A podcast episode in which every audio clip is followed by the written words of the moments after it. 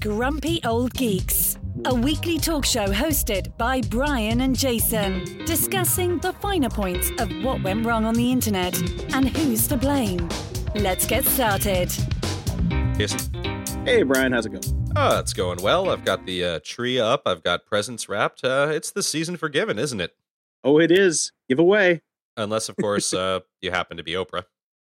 Well, she should be the biggest giver. Doesn't she always give away cars and houses and you Yeah, know, she seems to give things away when it's good for ratings, but apparently she suffers from Lena Dunham slash Amanda Palmer disease. Uh, she's got this big tour called The Life You Want, which apparently is charging $999 a ticket if you'd like to attend.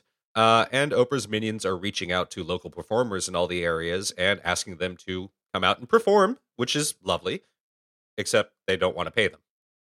Yeah, yeah. And to be clear, it's up to nine hundred and ninety nine dollars for the tickets. There are a range of prices, but yes, the the high end front row Oprah will spit on you during the uh, the the talk seats are nine hundred ninety nine dollars. And yeah, it's an interesting story. I, I read through it, and uh, it's an open letter from this girl Revolva who does hula hoop dancing. Yeah. basically. Mhm. And I've, a I've actually seen, I, I don't know if it was her specifically or another group of them, but uh, they've been at Coachella before performing, which they were paid for. Okay, yeah. I mean, well, this girl's up in San Francisco, and everybody, every chick in San Francisco has a fucking hula hoop. It's ridiculous. Uh, but she's pretty good. I watched her video. She actually knows what she's doing. and She puts on a good show. So I would, I think she should get paid to perform, and so does she. so Yes, yes, and I, uh, yeah, it just seems to be. I, I don't understand how this can keep happening, considering there's public outcry every single time it does, and it does. Uh, th- strangely enough, this is almost always a a female performer that is doing this. I have not heard stories of male performers doing this, asking people to come out and perform for free. Uh, maybe this is some sort of a hey, we're all gonna all lift each other up, right, while screwing each other. yeah, yeah. I wouldn't put too much, uh, too much into that. Dudes are just like, fuck you. I'm not gonna. It, it, it's chicks that write the open letters and complain about it. Uh, I think the dudes true. are just like, eh, fuck you. I'm not gonna come out and yeah, perform for we just nothing. we just then say we go no. back and watch TV. Yeah. like, okay, that's done. Yeah. Um, you know, and I'm I am highly dubious that Oprah had any hand in in this decision whatsoever. Oh, of course not. I, I mean, she's got layers upon layers upon layers of people below her that are handling this and running the tours. So you know, it was just uh it's good business, as we'll talk about a lot. It's just business. It's just business. You know, you're, you're going to be promoting yourself. A whole group of people that had never seen you before are going to see you. So why should we pay you to come out and perform? Because we've got the power and we've got the money. Do you know how many movie websites were built on that same principle? We paid peanuts, and everybody signed up for them, thinking they're going to get their exposure, and uh, we we ruined half of Hollywood by doing that. Seriously, we we shut down so many design shops by just getting cheap websites done Well, yeah. because because it's exposure. and the same thing through the music industry and, and you know I, I personally have survived a couple waves of that happening and, and it's happening again this time around it's uh you know if you're a high profile music client uh somebody a design shop is basically going to take you on for free and give you a half-assed website to put their name on it. Indeed, and get the supposed promotion that actually never really happens. Ever. It never comes no, out. It, it never really works. You can do something for free for someone high profile that does not mean you you will never get a job from it. No, I, I've been victim of it myself. I've given my services away to a ton of people, and you know, just gotten crapped all over because the next time they're like, "Oh, well, we're going to hire somebody else to do it to do the next version." Yeah. because you know we don't like a few things that you did. I'm like, well, why didn't you just tell me about that and I could have fixed it instead of going and giving somebody else the bag of money that you fucking owe me. But no, that's how it works because you know if you don't set your prices at the outset of the interaction, they're going to walk all over you because they see you as cheap labor always, and you can't beat that dynamic. You cannot go back and work your way up the ladder. No. trust trust me on this one, people. I know. So set your price at a fair rate out of the gate, or don't do the job. Very true. So, anyway, screw Oprah. Whatever. She's got her bag of money, and uh, she's screwing uh, young women that like to hula hoop. oh, Um, by wait, wait, wait. By the way, who's on the cover of Oprah magazine this month? oh, God, is it Oprah? I don't know. Actually, you know what? We can actually play a better game with that one. Is it Fat Oprah or Thin Oprah? Ooh, that's mean. Uh, but it's also true. I mean, she vacillates on the cover of that magazine way more than in real life. That's true. Who's running the filters this week? That's uh, exactly which Photoshop filter was used this week. Um, anyways, moving on. moving on. but speaking, this is directly related to pop culture, of which Oprah is. Uh, we've talked a lot about plugging, uh, getting out, plugging out, just taking a fucking break and and moving away from everything. There was a really good article in Salon that resonated with me this week. Uh, link will be in the show notes. It's by a guy named Benjamin Hart. Uh, the tyranny of pop culture Must how I learned to love being out of the loop. This one specifically for me has been about. A, I mean, the the the subheadline is Serial. Never heard it. That's me. I have not listened to an episode of Serial. Everybody in the fucking world is listening to Serial, and because people know that I do a podcast, that is the number one question out of everyone's mouth. Have you have you been listening to Serial? And I'm just no, no, I have not. And this entire article is just about you know, I, pop culture is everywhere. It's all over the place. I don't like it. I don't want to watch it. See, I, I read this article and I thought it was contrarian hipster drivel, but you know, it's that, that's just my point of view because people, people, you know, they vacillate, they go back and forth with. Because I guarantee the things that he had, he does actually like, he'll talk about, but you know, it's just because he does, he just doesn't want to be part of the cool crowd, you know, or just the the not Yeah. not the he wants to be part of the cool crowd, but he's in the you know ah I'm too cool for that. I can't can't be bothered. Game of game of what? I know I don't watch TV. There, there, Forget you guys. there is a little bit of that. Oh, I don't have a TV aspect to this. Yes, and, and he did lose me on not being into Star Wars. I mean, that's just wrong. Yeah, that's a weird one. That is a weird one. I, I see it a lot though. I mean, there's there's like a, a like a slice of the population that has never seen Star Wars, never wants to see Star Wars, and I just don't I don't get it. I mean, the fact that it, it is so beloved by so many people, you'd think that they'd want to at least find out what's going on, but that just comes back to I'm just being a contrarian to be a contrarian. Yeah, well, I mean, I understand if you were raised a bit, if you're a bit younger than us, and, and your first introduction to Star Wars is the Jar Jar Binks abomination. I could get not not wanting to go back and see anything. Yeah, yeah, but he doesn't know about Jar Jar Binks because he's never seen it. So that that's not an argument. I I, I- I bet he's homeschooled. These homeschooled people are weird. that they are. Okay, moving on from the contrarian hipster, but you know, I, I hon- hon- honestly, but actually, before we go, uh, just a quick note on Serial. It is over, Mhm. and uh, it ended exactly like I said it was. Did it? Did it really end? Because I did not see an online explosion of disappointment. In fact, I didn't see an online anything. So it must have been one of those. Eh. It was yes, it was the meh of of the uh, the tweets. I saw it or I listened to it that morning. I got up early and I played it and listened to it, and then instantly opened Twitter and just watched the reaction from the same people who got up early. And it's mostly podcasters that I saw. And and honestly, when you say everybody's listening to it, it's like five million people, which is not Eh, eh, everybody. eh, hey, hey, you know, these days that is pop culture phenomena levels. I mean, the albums don't sell that many copies anymore. They don't even stream that many copies anymore. That that's yeah, a, five million is a big deal these days. it's, eh, but it's like half the demo of one episode of The Walking Dead. You Right. know? Well, Walking Dead took years to get to that level, though. Yeah, that's true. So, uh, uh, speaking of taking years, is there going to be a serial too? Yes, they Oh. they raised enough money through crowdfunding Mhm. to to get a second season. They don't know what the story is going to be or when it's going to come out, but there will be another season, All right. and it's it's a different story. So we're I don't know if we're ever going to find out what happened to the guy in in the first season. Well, that is the problem when you base your stuff on real life because real life is messy and not wrapped up in nice little bows. Indeed. Um, so, if you were a celebrity on Instagram this week, you might have lost a couple gazillion followers. Oh my god, this is so funny. This is so funny. Uh, there's going to be some social media managers that are probably going to be getting yelled at a lot today. but it's nobody's fault. These were spam accounts that got deleted. That you know, I mean, granted, there were millions upon millions of them. No, let's let's let's give some real stats. Rihanna lost 1.2 million followers. Kim Kardashian lost 1.3 million followers, and Oprah lost quite a lot as well. Okay, do you know how many followers the Instagram uh, account lost? How many? Four- 14 million. so, but I, I, mean, the, the funny story that came out is like, you know, these rappers got butt hurt and then quit.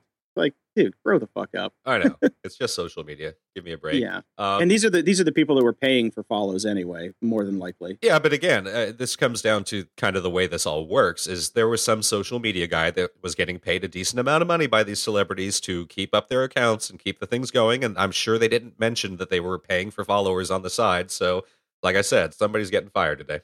Yep. Good. Honestly, good. I know, good because those are the kind of this is bullshit. Those are the kind of people that have basically devalued our work. Yeah, they shit on our industry, so fuck them. Exactly. Screw them. The hell with them. Hand, handhandle at Christmas, you rat bastards. So you have a you you put a link in here to a Microsoft blog post that I I, I had no no idea about this. I was happening, and it's it was on TechCrunch, and they posted like the best worst corporate blog post of all time, and I read it this morning, and I was I was in tears. I was laughing so hard. I was This this is yeah. one of the best things ever. I wasn't sure where to put it in our show notes, and I ended up just dropping it in the intro because it's just too funny. Um, everybody needs a little bit of cheer this time of year, so uh, I highly recommend that everyone go to our show notes. Uh, what you know, pour yourself a nice little eggnog, heavy on the rum or the brandy, your choice, and uh, read through this because it is hilarious. Um, I've never understood why corporations do this kind of like blog thing, anyways, where they convince their employers or employees to go ahead and post to keep everybody up to date about what they're up to and show the world what a wonderful company this is. Uh, but they do it, and uh, this post did not get vetted apparently, and it is hilarious. Uh, highly worth reading. They took it down, but the entire thing is up on the TechCrunch article. It's very funny. Yeah, and super props to uh, Alex Wilhelm who wrote the TechCrunch article because his commentary is almost as funny as the actual blog post. so Yes, it is well worth reading. Very funny stuff. Yeah, so that is our holiday cheer for the, for the day because the rest of the rest of this is not going to be very cheerful. Yeah, we're about to take a turn for the worse. I, although I think it's going to be funnier than that, but we'll see. It depends on if you really enjoy the fact that Sony is a bunch of fucking idiots. Comment of the week. Our comment of the week comes from Heidi, who uh, is a woman after my own heart. She writes, "Popcorn absolutely smells like feet. I've been saying it for years, and I'm glad to have finally found someone who agrees with me." Well, Heidi, so am I, because I do sincerely believe that popcorn smells like sweaty feet. Well, that, that Yeah. that's two of you out there. now, Doritos. Doritos smell like dirty socks. I'll give. I'll I'll go in on that one. okay, but they are delicious. They are they are delicious. Doritos popcorn. Mm. So if you would like to send us a comment or ask us a question, just head on over to grumpyoldgeeks.com and click the Ask a Geek button, or you can use the SpeakPipe widget in the sidebar to send us a vocal question. Nobody's done that yet, so there should be a prize for the first person, I think, to actually send us an audio question, because otherwise I'm going to take the damn thing down. I was about to say it might be time to to remove that in 2015. Oh, and by the way, uh, if you're out there and you want to make a comment, uh, just agree with Jason, and 100% for sure it's going to get read. Absolutely.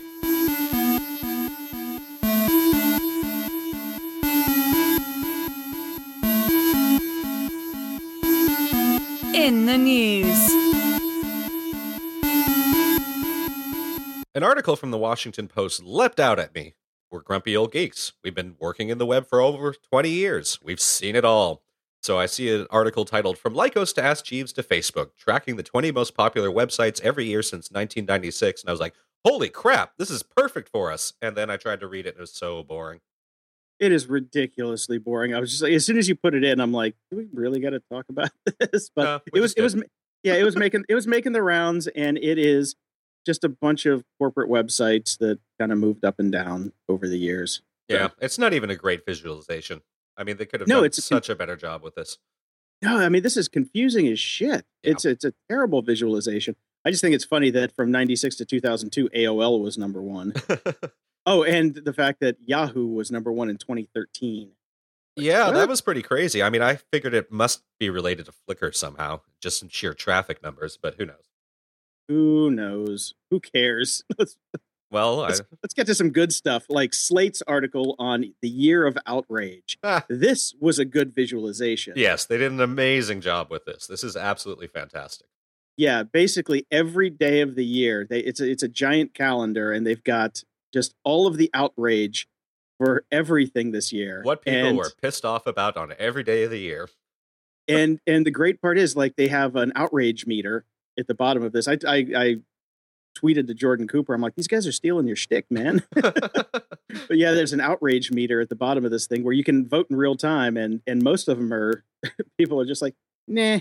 It's it, it well it either goes either like completely outrageous or completely overblown. There's very few middle of the road ones on this. well, yeah, I mean, because it basically breaks down to was it real news or was it a slow news day full of bullshit? Yeah. I mean, oh. that's that's what it comes down to. So, so people are obviously outraged about Joe the plumber writing an open letter to the families of the UCSB shooting victims, saying, "Your dead kids don't trump my constitutional rights." Yeah. Okay. Okay, Joe the plumber, go die in a fire. But I loved, I loved the visuals on that. They did a really good job. Yeah, and it's it's quite amusing content as well. So this is the perfect intersection of good design and good content.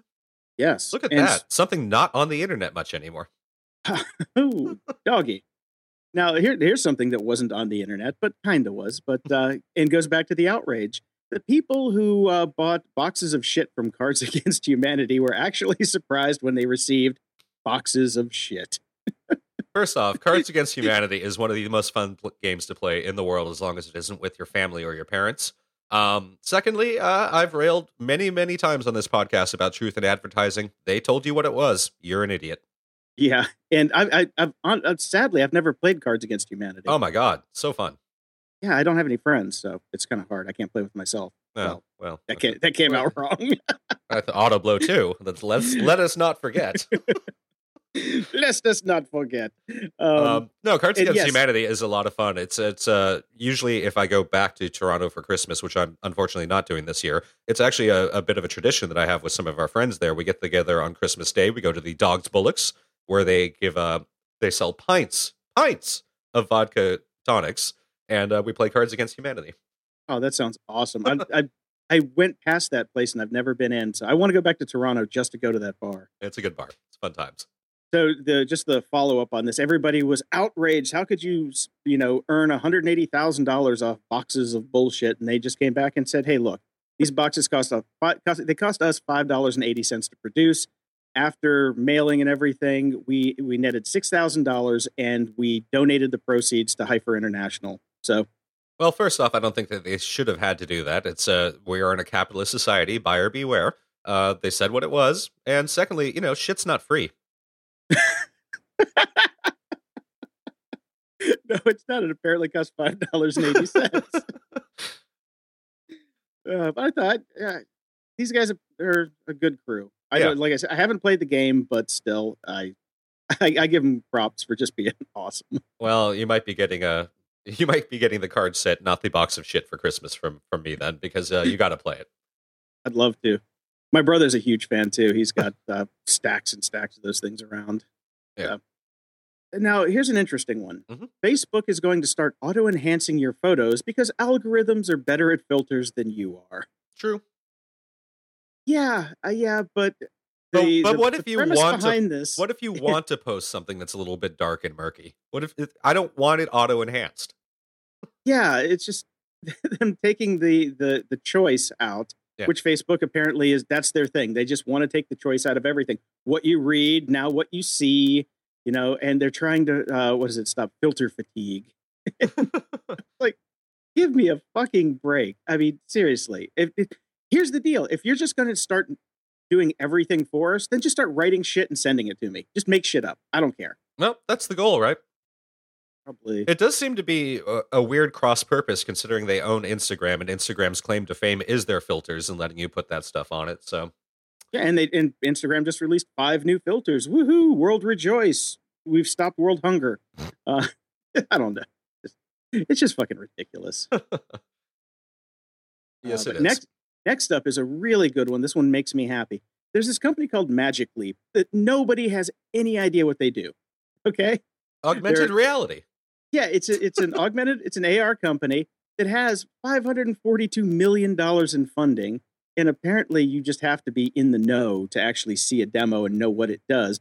But they have hired Neal Stephenson, Okay. which he is their he is their chief futurist.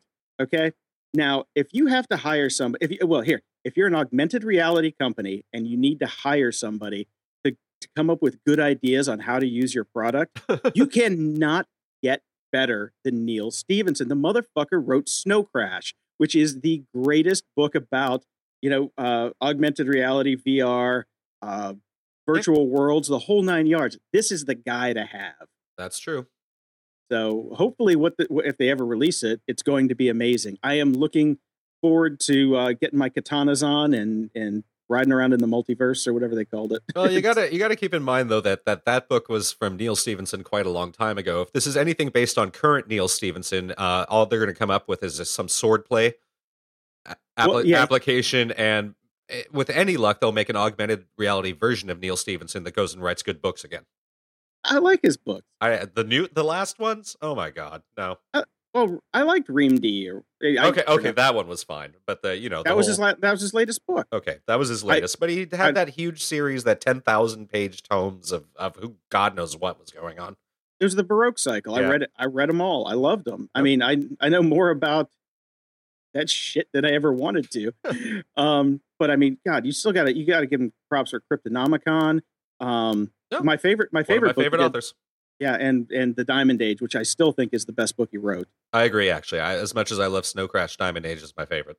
Yeah, hands down, Runcible, Runcible. Um, so here's here's a fun one. This was this came from GigaOM. Um, external traffic to Spanish Spanish news sites plummets after Google move.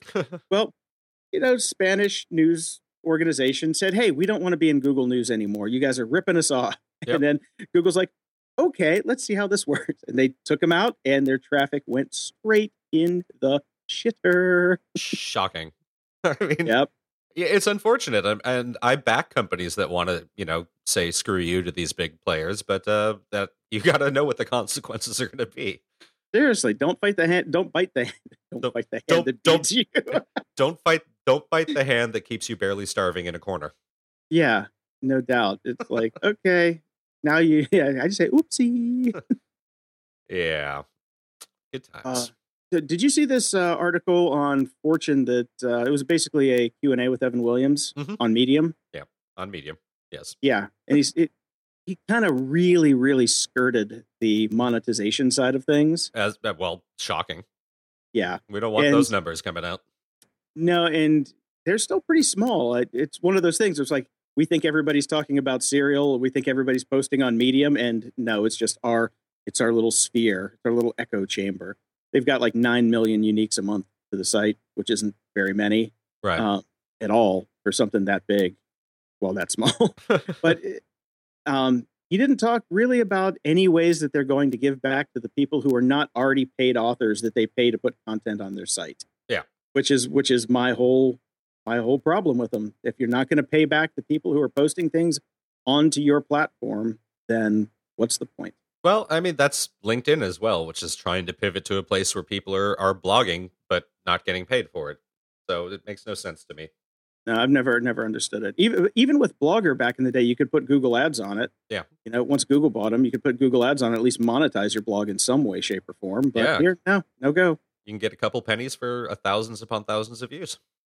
Does anybody use Google AdSense anymore? Uh, you know, I, I told you I was doing that experiment with a site where I I tried it out. I've made uh point zero two cents from Google Ads. Wow. I used to make I used to make thousands of dollars a month from them, and I- now no, they, they don't even pay anywhere near that much anymore. no. It's a well, I complete mean, waste. well, because we all run ad blockers. Yeah, exactly. So we we know the advertising model doesn't work. So good times. Bring on native advertising. Uh, Yeah.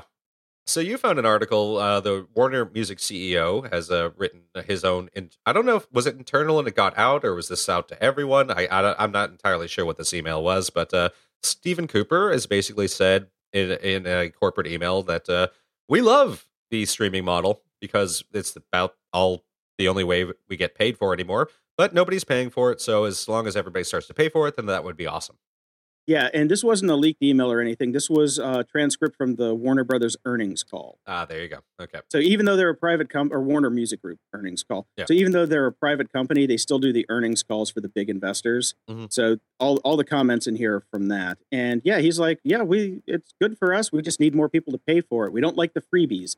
We don't like the ones where they listen for free and get ads Yeah. because they don't make nearly as much. And they want these services to start converting more people to paid accounts, obviously. Yeah. And then they get paid. So they they're they're actually seeing it as a as a decent price point for them, which is interesting. Well, if Granted, it still doesn't get back down to the artist, but for the label, it's a, yeah, I mean that's that's the, always the trickle down theory, right? So if if the label starts to get enough, then they'll trickle it down to the artist. Um, you know, it's uh, I, when Spotify first came out, they basically used to say, you know, there's a magic number. If we get enough subscribers, this will all turn around and everything will really go. But the reality is, most people just aren't going to. The freemium model, most people are quite happy to just stay free and take a few ads here and there.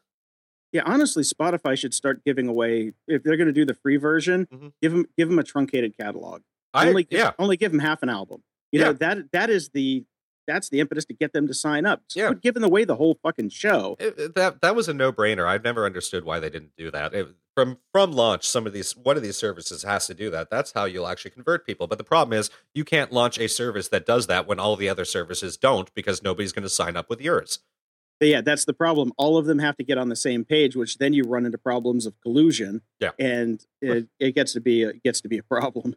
but yeah, if everybody only gave away, or well, hey, how about the labels say you can have the free service, but we're only going to you know license half the catalog for the for the free version. Mhm. The the labels could get together and do that. Also collusion, but that's nothing new for the fucking music labels. So, Yeah.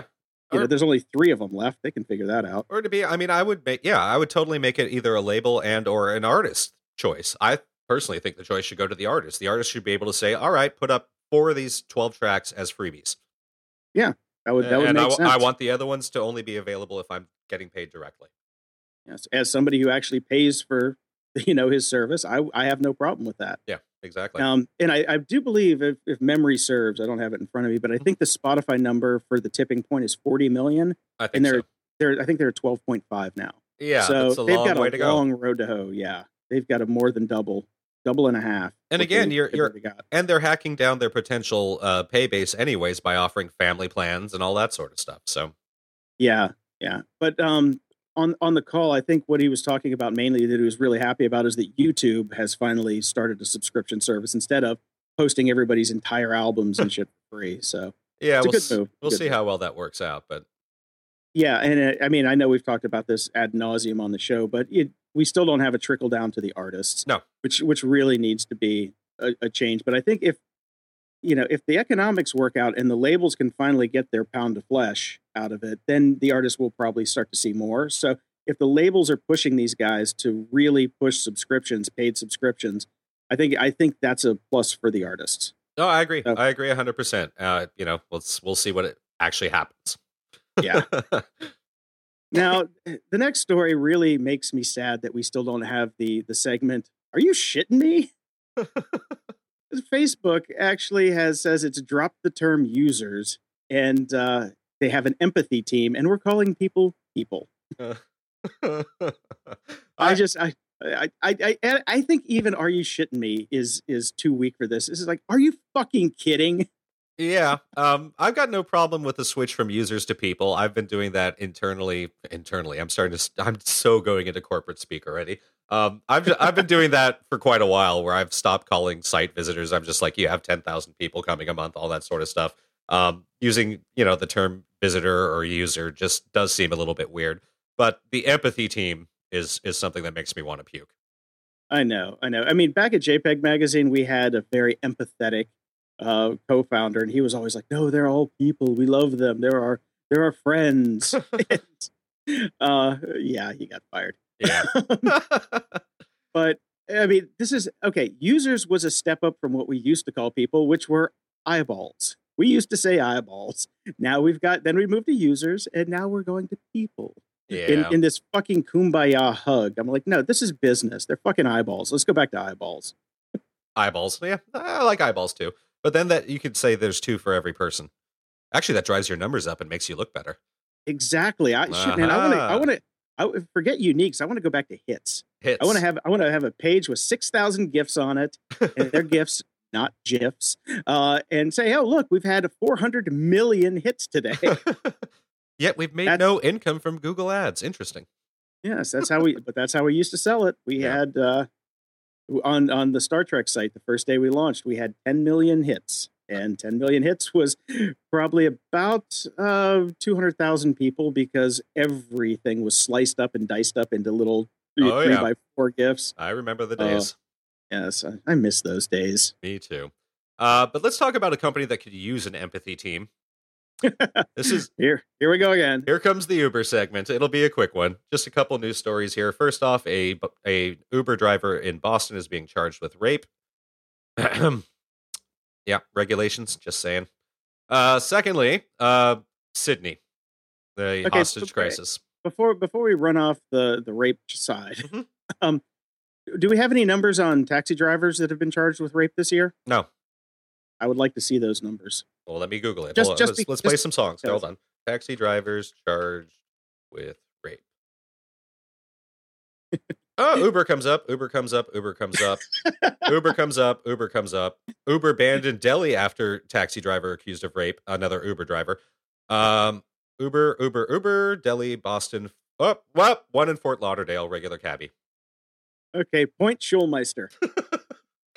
All right. So number two, Sydney hostage scene. Uber turned on surge pricing for people who are fleeing the Sydney hostage scene.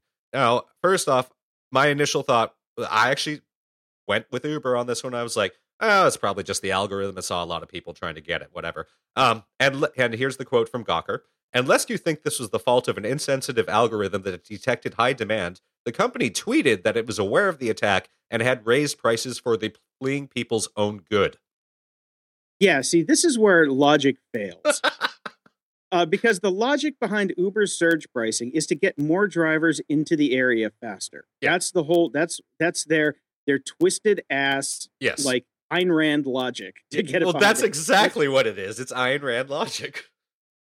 and yes, uh, and it also can be an insensitive piece of shit. What Uber should have done is say, any available driver, get over there, and we will pay all the fares. If they wanted, if they wanted to instill goodwill into the people of Sydney, Australia, that's exactly what they should have done And because they they had that in their power. and Uber was later later did offer free rides in the area and refunds to anyone who paid the surge fees, but it took being shamed publicly before they did so. Yeah, yeah, that doesn't count. Yeah. No, it That do- no, it fucking doesn't, which is why they need an empathy team because that doesn't fucking count, assholes. Nope.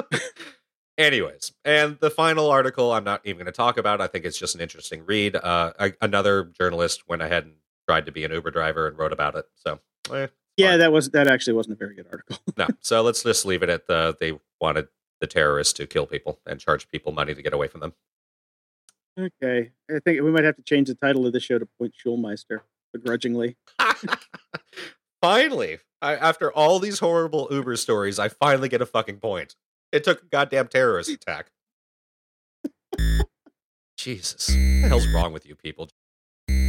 Security? Ha! There's absolutely no re- way we can not talk about Sony because I actually personally think this is a massive watershed event um, that is going to have long-standing implications for years and years and years to come. Started with a little hack, and here we are with a stupid stoner movie being pulled, and basically we have given in to the terrorists. Yeah, this this is this is a definitely a watershed moment because Mm-hmm. it is the first like serious hack on American soil, even though it's Japanese. company. Well, hold on now. so- wait, wait, wait, wait, wait, wait. Let's hold on a second because I where are all these servers physically located? Have that has not come out in the news yet. We do not necessarily know this is American soil. We don't know where these servers were. yeah, they were at Sony. They were We do- physically on the location. Every single one of them, all the information was on location in the United States at Sony's offices. This came off the Sony lot. Yes, Okay. All right. that we know. Okay. There's there is not much else we know because nobody is saying a damn thing. It's all unnamed government sources. It's all supposition, Mhm. and it's all hearsay. Right. now, yeah. the let, let's start with the basics. Okay. okay? Nobody knows who did this. Well, nobody. yeah. There's the, the North Korean shit that's being passed around is unsubstantiated. That's right. And then Sony, well, the US government was coming out saying they think it was the North Koreans, and then Sony is coming out and saying they think it was an inside job. Here's the thing the reason that the government is involved in this and saving face for Sony is the fact that they are a massive American company in, in like what that employs a bunch of Americans and has a substantial impact on the GDP. They're trying to save they're trying to save Sony Pictures. I- That's what they're trying to do. They're trying to like displace blame for this hack and put it somewhere where it can be offset that it wasn't it wasn't anybody's fault is what they're eventually going to try and come out as until they catch somebody. Right. Now, is it an inside job? Most likely, because the time that it would take to map those systems, being an outside hacker, Mhm. and figure out the, the network topology, that, that would take months and months of just digging through and rooting other systems. It, it's it's a Herculean effort to do this from the outside. Period. Right. Mhm. Every every security person agrees with agrees with that. Right. And as far as the North Korean connection, nobody believes it in the security side. Even uh, Kevin Mitnick doesn't even believe it. And you know, shit, if I'm going to believe somebody, I'm going to believe Kevin. Well, yeah. Um, uh, well, first off, even just the North Koreans being able to do that hack, kind of uh, not believable. Secondly, the threat to bomb movie theaters across the U.S. that show the movie. There's no way North Korea has the capabilities to do that. I'm sorry, they don't. Yeah, that well, that's you know the, the whole quote unquote 9/11 style terrorist threat that has been thrown around in the news, and it is utter just it, it's bullshit. It- But it worked, and that's the sad part about all of this is that it it worked. It, we gave in to the terrorists. Salman Rushdie didn't give in to the terrorists. The fucking Dutch newspapers that printed the cartoons didn't give in to the fucking terrorists. We did. I want to I want to I want to say something about this too because what people are forgetting are the fact that the theaters the theater chains are the first people to pull the movie. It wasn't Sony. Yeah. Sony was not the first one to pull it. It was the theater chains. Yes, because and they Sony would, they just- would have Sony been liable. followed suit. Yeah. Yes. And what what Sony did by pulling the movie is save face for the theater chains. Everybody here is backing everybody else up, so there's no splash damage along the way. But what they what by Sony doing this, it set a very fucking dangerous precedent. Yep. Very dangerous precedent, and that's the big problem here. And one thing that I've liked that's come out of this is the outrage about it. People are pissed. Yeah, people are extremely pissed that this was pulled, Mhm. um, because uh, we're America. We don't negotiate with terrorists. you know, Uh, we don't do that for a reason, though, Yeah. and the reason is because next time somebody else is, you know, it's it this this sets a precedent. Mhm. This sets a, a very stupid and dangerous precedent. Over a stupid, dumb movie. I'm like, seriously, could we could we at least do this over something like Schindler's List? You know, we're talking about two stoners. I know it's a stoner flick that was actually getting horrible reviews, and uh, now it's the most important movie of all time. Thanks a lot, world. Yeah, and there were so many people that were going to go see this movie just to go say "fuck you" to whoever did it, and they missed a, a, a giant market opportunity in pulling this movie. But also, and they they should have kept it because they're going to need the money to fix all the damages that are going on because of this. Because everybody's suing them now, from ex employees Mhm. to everybody. You know, Um, uh, unbelievably, I just got to throw this in because this is so bizarre for me to say or even think about or wrap my head around.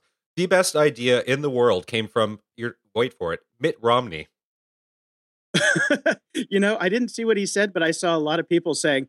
I, I feel very sick to my stomach about this because I'm about to retweet Mitt Romney. So what did Uh-huh. he say?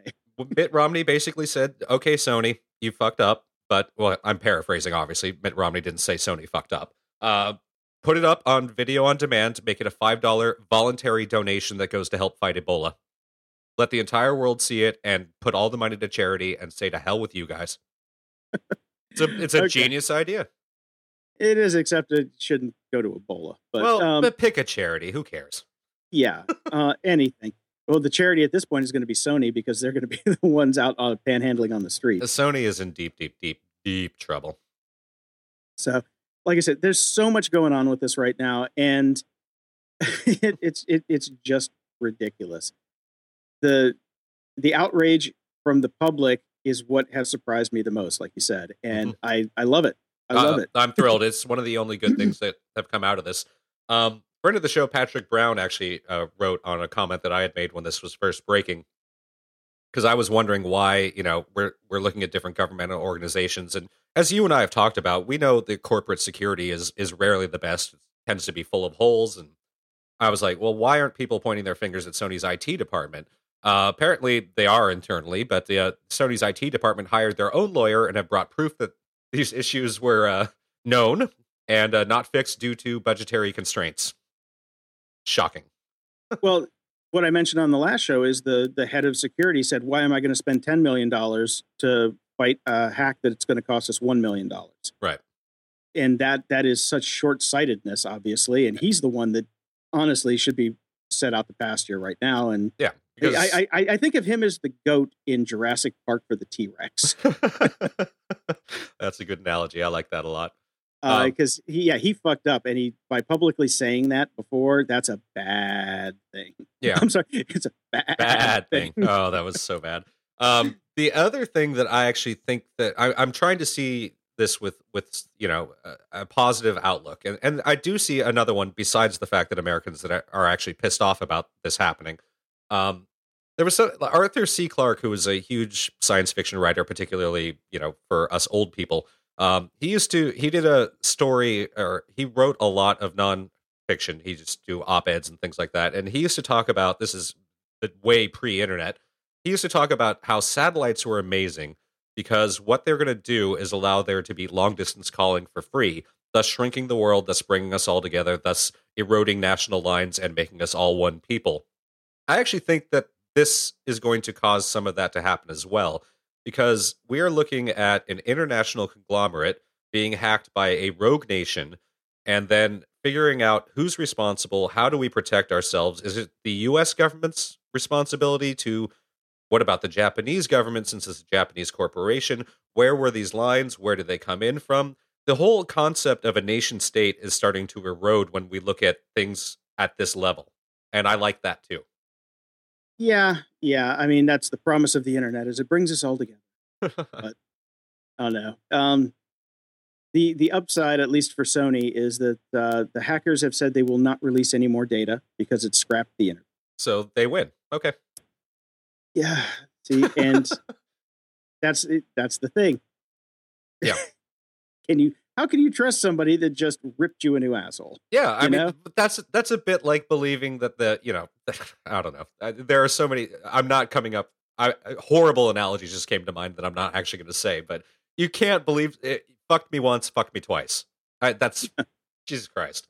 this is like this is like dealing with a drunk belligerent guy at a bar he's like like i'm gonna kick your ass and then like two seconds later he's shaking your hand saying i'm sorry bro and then two seconds shot, later yeah. he's like i'm gonna kick your ass again Yeah, you know you, it, there's no trust here Yeah. and and we also don't know if this is true because this could be sony saving their own face again saying see we were right to pull it and we have no proof of Sure, it yeah. it's it, it's all hearsay and the whole thing just makes my head hurt Yep. but it, it is definitely a watershed moment and sony has handled it extraordinarily poorly I agree. Even George Clooney thinks so.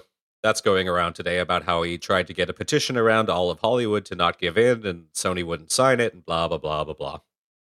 no it, it is a uh, fuster Yep. big time so let's let's move on to fun stuff Okay. uh, the pirate bay has responded oh, I thought they were still shut down. no they were back up within hours Okay, good. um just on a different domain you know Yes. we talked about that last week but uh they uh they said we have however taken this opportunity to give ourselves a break how long are we supposed to keep going to what end we were a bit curious to see how the public would react well the public just went and found a new tracker so that's how that worked Yeah. um yeah i think it, i think this is the perfect opportunity for the pirate bay to bow out I think so too. It's uh the Pirate Bay has been in this unique place where they're basically doing something horribly illegal, but uh still manage to kind of have a high road.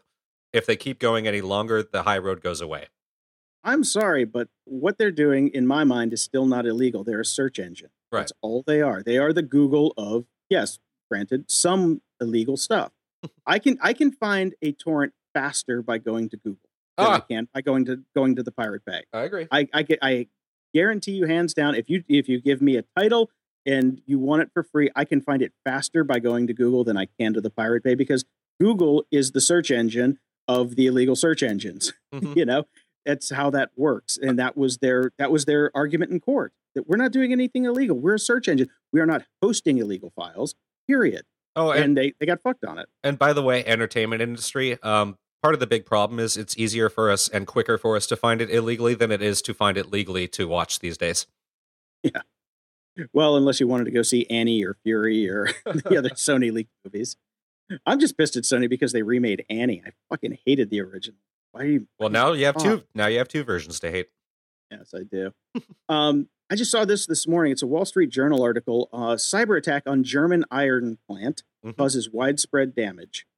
And this is one of the first times a country has come out and said, "Look, we have we have proof of physical damage from a cyber attack." Right. They these things have happened before, but people aren't owning up to it because the SCADA people are very, you know, secretive about these kind of attacks because they don't want to spook anybody. Yeah. And but now it's like the cat's out of the bag. These guys need to seriously ramp up their security efforts. But what I want to know is why the flying fuck is a control system for an iron furnace, not air gap? That's what I want to know. That is a very good question. Apparently, the guy wanted to download a movie while he was working the system. He was watching Annie. Uh, there's a big Russian malware uh, thing going around this week that's infecting uh, WordPress sites. Big Ah. whoop. keep It- keep keep your plugins updated. Well, this here's the here's the problem with this one. This isn't a plugin issue. Mhm. It's it this this comes back to the TimThumb hack a long time ago. It's a it, the TimThumb hack was a library that people uh, embedded in their themes, Right. and the it was it, there was a giant hole in it, and people got hacked. I mean, way more than this hack. That one was way bigger. But what what it is is it's a this one is a gallery, a photo gallery plugin that lets you do carousels and shit like that Right. that's embedded into themes and people weren't updating the themes. The company, or not company, it's probably four fucking zit based kids in a garage that made this uh this software. They patched their version, but everybody who had a theme that is using that version has not updated. So and you know, you know how hard it is to get people to update their WordPress sites and themes. Or get people to pay you to do it. Yeah, and the plugins, the the plugin bits aren't even the hard part because plugins can be updated very easily. Mhm. Themes, on the other hand, are where people do their most. That's like okay, first rule of thumb: never hack the core. You never hack the WordPress core, even though generally you have to. Yeah. Uh, but with themes, there's always a, uh, a functions.php file in there. Mhm. Everybody hacks that because that's where you do your hacking. Most of the time, when you do a theme update, that gets overwrote. Yep. Overwritten, whatever. Over They it. get- Yep. It, it, it gets nuked. Well, and Um, and So that's why people don't update their themes very often because they've hacked them to do what they want them to do. So a, a, a piece of software embedded in a theme is a fucking terrible idea. And that's where this hack comes into play and why it's going to be hard to eradicate. Yeah, that's going to be a real problem. I mean, I just speaking from my own personal experience, I've taken over sites uh, for other clients for these are sites I never designed, so I don't know the theme. It would take me uh, at least you know a week to go through the theme to, to figure out how it works to be able to do an update. So for some of these sites, I've been screaming at clients for a long time, going, "I need a budget to redo this to upgrade things." It will break if I update it. I don't know how it will break because I didn't design this, and you're not paying the person who did anymore and we can't get him to come back and fix this. Yeah. No, no doubt. And WordPress themes are such a dark art Yeah. because the entire WordPress system is so bass backwards. Yep. And and, and like uh, uh, Rudy Jashan, our first guest on Grumpy Old Geeks, I, I I still love his quote the best. He's like, "What's up with WordPress? They really just like threw shit at the wall and see if it stuck." and and uh, good on Rudy for that one because that that sums up how WordPress works. And just doing anything in a theme, which I know from years of experience, but especially this week, I spent 36 hours working on theme shit right. and it's it's a it's a mess and having code like this embedded in a theme instead of just having the user download a plugin package that they can use that will get auto updated if you use the right software is you know it's just irresponsible Right. Gotcha. sorry i went on a little long about that i, I have some opinions on wordpress Tell me about your flying phone, Jason. oh this is a great article on motherboard uh, it's called the dawn of the flying smartphone and I, I i never even thought of this but what they're what they're basically saying is in the future uh, personal drones that act like smartphones will likely become incredi- incredibly popular hmm uh, if governments will allow them to but here's the thing about drones you don't need a government to let you do it Yeah, if you you just do it. um, we have burner phones right Yep. soon we will have burner drones ah, look at you. Did you get burner? Did you get burnerdrone.com already? No, I just made that one up on the fly. but it's a really cool idea. It's like, okay, my I send out my drone. It's got it's got, you know, cell capability so it can make a phone call and upload their pictures on the fly instead of just being a Wi-Fi drone. I can send it out and I never need it back. As long as my fingerprints aren't on it, I scrubbed off the serial numbers. That's a one-use drone. And, you know, what's like two, three hundred bucks. if you're if you're a stalker or like a assassin Mhm. and you're following somebody that's your target, that's a minimal cost. So I, I it's a really good article. I just I recommend picking it up. Very cool. And and speaking of burner drones, uh, my buddies over at Burner, the iPhone app and Android app that do uh, it's basically burner phone software on your phone where you can get a, a disposable phone number to get texts. You know, you meet a chick at the bar, you think she's kind of sketchy, but you might want to hook up. You give Yeah. her your burner number and delete it after a while. They had a great write up in The Verge this week. So I recommend checking that out and definitely download the app. They were our first sponsor on Grumpy Old Geek, so there's a little bit of a little bit of nepotism there. But uh, Greg Cohen is uh, the founder over there, and he's an old buddy of mine, and I love what he's doing. And, and congrats to them. The, the title of the article is Burner Phone. There's an app for that, and it's earning millions of dollars. So when uh, when they were developing this, this was a pivot from their original idea, and I was working with them in the same co-working space over in Silver Lake. So right. I'm proud of I'm proud of Greg. I'm glad he's getting his his due. Very cool. All right, man. That's uh, I think that's enough. That's enough. Unless I mean, we could go on for Sony for hours and hours, but we're done. We're done.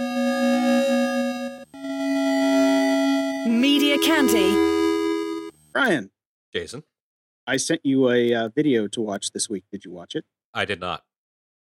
I sent you the the Christmas episode of uh, Black Mirror. I understand that you sent me the Christmas episode of Black Mirror, but you've also been telling me I need to start watching Black Mirror, and I have not had time to watch any episodes of Black Mirror yet. So I figured I should actually watch the show before just watching one particular episode. See, here's the problem. Black Mirror's episodes are one offs. It's like the Twilight Zone. You can jump in anywhere. That could have been communicated. I said it on a goddamn show. You think I listen to this stuff?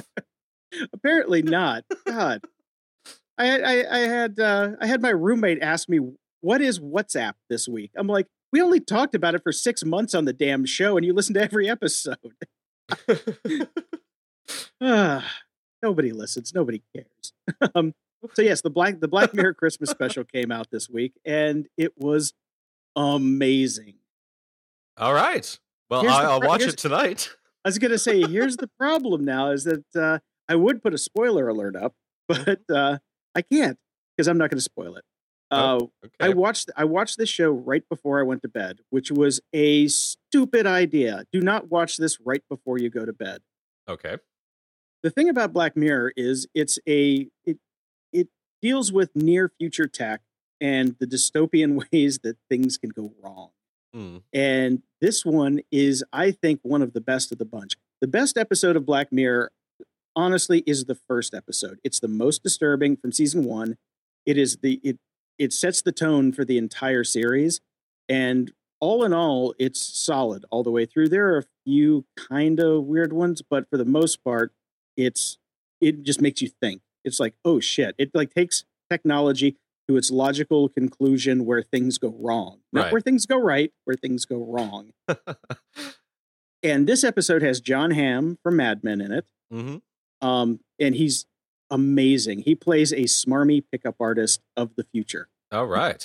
And it, it just the way that they deal with technology. And I'm and all I'm gonna say is you will never look at home automation the same way again after you see this episode because it is a mind fuck. The way that they do home automation in the future on Black Mirror is just amazingly good. I mean, it's so solid. It I ju- I can't say anymore. You just have to watch it. Uh, if you're in Britain, it's already aired. In the United States, it's going to air on DirecTV, I believe, December 27th. Check your local listings. Um, otherwise, I don't I don't care if I'm promoting criminality. Go hit the backwaters of the internet. Find the fucking thing. This doesn't sound like the kind of thing I'm going to want to put on tonight as I'm wrapping presents. oh yeah, for you, definitely Okay, for Yes. me, man. for you. Fair enough. Actually, I actually I wouldn't say while you're while you're wrapping presents because you need to watch it. You need to pay attention to it. It's a it's like a 90 minute episode. It's it's like a small movie.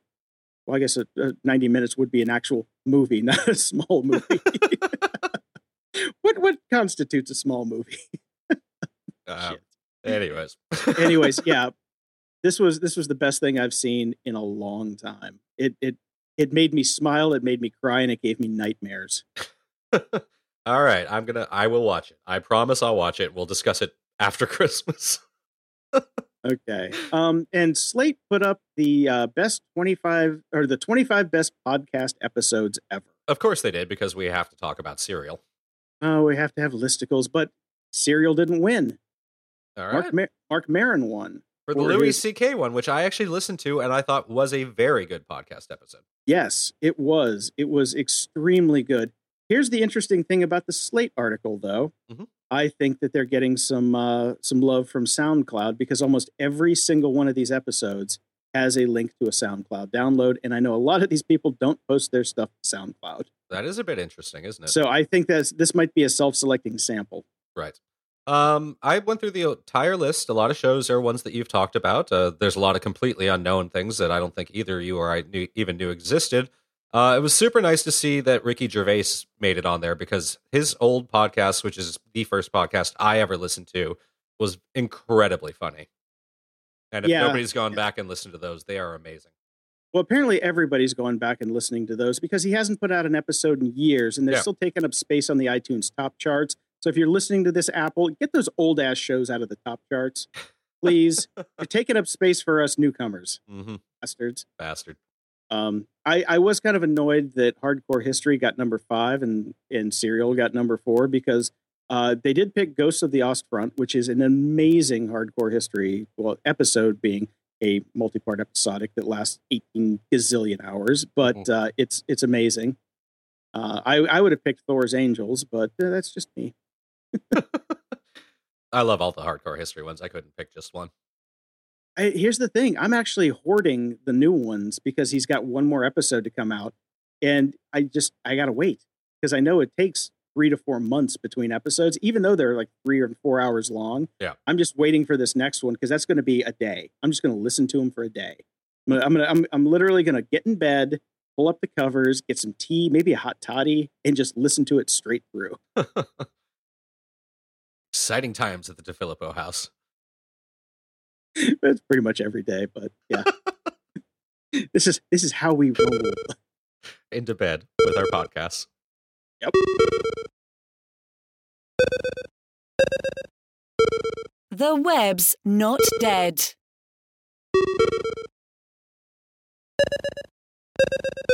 In the web not dead, I found the best thing ever.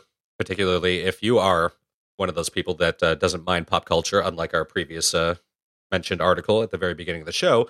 This is Magnum PI versus Han Solo, a sequence comparison done to the music of Magnum PI. If you have even slightly fond memories of that show, or at least the soundtrack, this is awesome and very funny. The link is in the show notes. It's a lovely YouTube video. Good times. I, I really enjoyed it. The only difference was the the Magnum theme and and credits were an uncut thing, and they did a supercut for Han Solo. Yeah. But but they did match pretty well. I. I really I really enjoyed it, and I loved how Higgins in Obi Wan match up. yeah, that was genius. I love me some Higgins, but he, the Obi Wan was That was good stuff. And because it is that time of year, it is Christmas time. And in my house, that means the wife puts Love Actually on basically on repeat the entire month. Um, the Honest Trailers version of Love Actually is hilarious. We have the link to that in the YouTube, or in the YouTube. We have the YouTube link to that in the show notes. Uh, and there is an article uh, from Jezebel called I Rewatched Love Actually, and I'm Here to Ruin It for All of You by Lindy West. She is very angry at this movie, but it's very funny. I'm going to have to read that. Yes, I, I have seen this movie multiple times because it does seem to be something that the ladies put on around this time of year. Yes. um, and it, I mean, I enjoy the movie. I have to say, I, I, I don't mind it being on. First off, there's boobs and lots of them. Um, it's cute, it's clever, but if you actually do start to pay attention to the plots, it is fucking disturbing. And the honest trailers and the recap on Jezebel will spell that out for you in painful detail. I, I was just going to say boobs, but uh, yeah, the honest trailer did kind of ruin it for me because I don't mind this movie. yeah. Uh, but na- now I do. well, when now- you when you Now it's creepy. when you start to realize that every single relationship has fundamental creepy stalker esque flaws to it, yeah, Yeah, yeah, really. Um, have have your lady watch watch the honest trailer. yeah, Although sh although that might be why she likes it. could be, could Guys, be. don't don't discount the creepy. Boobs. Closing shoutouts. My closing shout out is going to go to Matt Kemp, who has played for the LA Dodgers for basically forever and was always fun to watch and a great player. Uh, he has been traded to the Padres, and this is why I just I fucking hate sports. I, I, got into the Dodgers last year hardcore. I went to a bunch of games. I was way into the team, and now they've traded away half the players that I really like, and I can't stand that. Uh, sorry to hear that. Eh, oh well, whatever. It's funny. I was talking to my dad at lunch yesterday, and there's apparently uh, an ex Cub that got traded away Mhm. and came back for a one day contract. he got a one day contract with the Cubs so he could retire as a Cub. See that that that's got a bit of a beautiful symmetry to it. I mean, I just remember the days when we were young, since we are grumpy old geeks. Players stuck around forever. There were lifers that played on teams, but now because of money and all that sort of stuff, it's just boom, boom, boom, gone, gone, gone. Well, they're like trading cards. It's it's not up to them if they get traded. They No. get traded. You They're- know, it's like yeah. Eh. They're very highly paid chattel. It'd be interesting if we did that in tech. You know, it's like the head, the head programmer for Facebook comes in one day. And He's like, "Eh, sorry, uh, we traded you to Apple for uh, you know 250 million in stock and a Ferrari. Uh, you're out of here. You're out. Go, you're out- you're over to Cupertino now. Suck it." They had to wear uniforms. Be great. Okay, so uh, I want to do my closing shout out uh, with a little self promotion. Okay. We just we just finished our last episode of the year for Does It Have Legs? We did Big Trouble in Little China, which I've never seen. I And- was just at a holiday party that Kurt Russell was at. You are shitting me. Nope, You met Kurt Russell? I did. Oh, you bastard. That is cool. It was cool. I, and you know, like uh, my buddy was just thinking about Escape from uh, New York, and I was like, "Big Trouble in Little China." Yep. Yep. Yeah, Escape from New York's on our list for next year because I I don't care for that movie. Mhm. Uh, so in, in exchange for for watching Escape from New York, I'm going to make Mike watch Die Hard, which he hates. So we're, we're, we're it's a hate trade. Nice. Yeah, uh, we're this uh, episode is going to come out later today. So by the time you hear this, it should be on available on the interwebs. Check it out. I still love doing that show. We have a good time. We hit no traffic, so that's why I'm doing the shameless self promotion. Good job. Go go listen to his show. Music for Grumpy Old Geeks is provided by Among Us. Find them on iTunes and Spotify. We are hosted by Libsyn. Use the coupon code GOG while signing up and receive up to two months free. If you'd like to help support the show and keep the lights on, you can donate on our website at grumpyoldgeeks.com. You can also leave us voicemail, comments, or questions by using the soon-to-be defunct Speak, Speak Pipe widget in the side. On social media, you can find us at facebook.com slash grumpyoldgeeks or twitter.com slash gogpodcast. You can also get our iPhone app at grumpyoldgeeks.com slash iPhone. And as always, we appreciate your iTunes ratings and reviews. Show notes for this episode can be found at grumpyoldgeeks.com slash 89.